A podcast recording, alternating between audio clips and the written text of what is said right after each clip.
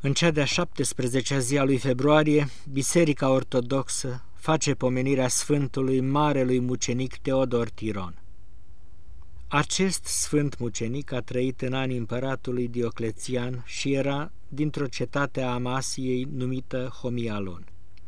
Era ostaș tânăr în ceata tironilor, recruților, din legiunea margariților, condusă de generalul Vringa. Deci venind poruncă de la împărat ca toți ostașii să aducă jertfă zeilor, Vringa a mers în capiștea idolilor cu toată legiunea sa spre împlinirea poruncii. Și n-a voit Sfântul Teodor să intre în capiște, ci a rămas în cortul său. Și-au cunoscut toți că el este creștin. Deci l-au scos pe el la întrebare și îl îndemna generalul său să jertfească și să-și scape viața, precum au făcut și alți creștini. Iar Sfântul răspundea zicând, Fiecare știe cui ostășește, iar eu ostășesc stăpânului meu, Hristos.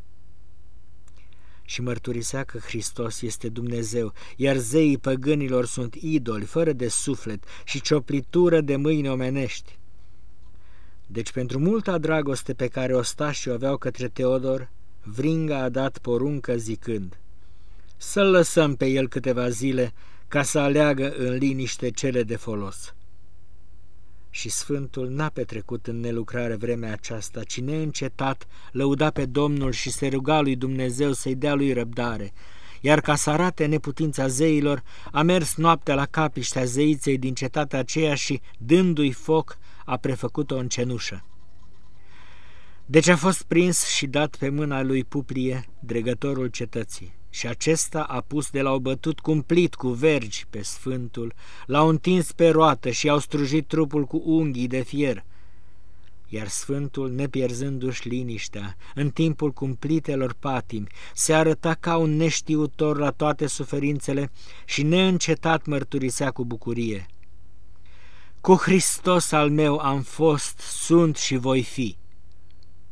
Și văzând că nimic nu-l poate clinti din credință, nici cruzimea, nici făgăduințele, dregătorul l-a osândit să fie ars de viu, ceea ce s-a și făcut, fiind aruncat într-un cuptor aprins. Și intrând în mijlocul flăcărilor, și-a dat sufletul în mâinile lui Dumnezeu. De asemenea să fie știut că se mai face prăznuirea lui și în săptămâna din tâi a postului mare, când s-a făcut de Sfântul Teodor minunea colivelor, într-o pomenire a izbăvirii poporului drept credincios, pe vremea păgânului împărat Iulian Apostatul, de bucatele cele spurcate, stropite cu sânge din jertfele idolești. Cu rugăciunile Sfântului Mare Mucenic Teodor Tiron, Doamne miluiește-ne și ne mântuiește pe noi. Amin.